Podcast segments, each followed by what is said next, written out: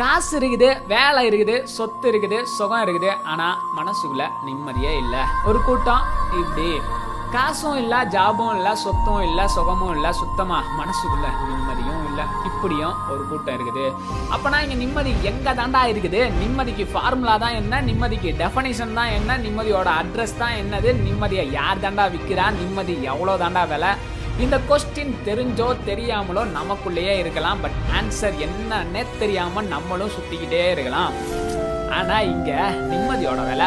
Free நிம்மதியை யாராலையும் விற்கவே முடியாது. நிம்மதி எங்க இருக்குதுன்னா நிம்மதி ஒருத்தர்கிட்ட தாங்க இருக்குது.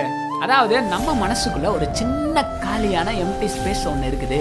அதை ஃபீல் ஆக்குனா மட்டும்தான் நூறு சதவீதம் நிம்மதியை நம்மளால அனுபவிக்க முடியும். ஒரு சின்ன பேபி கயமியா கயமியான்னு போது அப்படியே அந்த அம்மா அந்த பேபியை தோளில் தூக்கி போட்டு தட்டி கொடுத்த உடனே அப்படியே அந்த அழுகு காணாமல் போய் அந்த பேபி லைட்டாக சிரிக்க ஆரம்பிச்சிடும் அதே போல தாங்க நம்மளும் படைச்ச தெய்வத்துக்கிட்ட என்ன கவலையோட வந்தாலும் அந்த எம்டி ஸ்பேஸ் அவரோட அன்பால ஃபில் ஆகி நிம்மதி ஆட்டோமேட்டிக்கா கிடைக்க ஆரம்பிச்சிடும் அப்புறமா மனசுக்குள்ள குற்ற உணர்ச்சி இருந்தாலோ மனசுக்குள்ள கசப்பு இருந்தாலோ மனசுக்குள்ள தேவையில்லாத ஆசை இருந்தாலோ மனசுக்குள்ள தவறான நோக்கம் இருந்தாலோ இந்த நிம்மதியால உங்க மனசுக்குள்ள இருக்கவே முடியாதுங்க.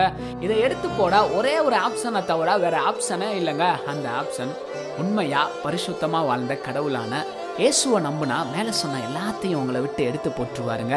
லாஸ்ட்டாக அவரே நம்ம மனசுக்குள்ளே வந்துடுவாருங்க அப்புறம் என்ன? நிம்மதி வெளியே வாருக்கும் உள்ள ஆட்டோமேட்டிக்காக வந்துடாது ஸோ இயேசுவை நம்புங்க. சந்தோஷமாக நிம்மதியாக வாழுங்க.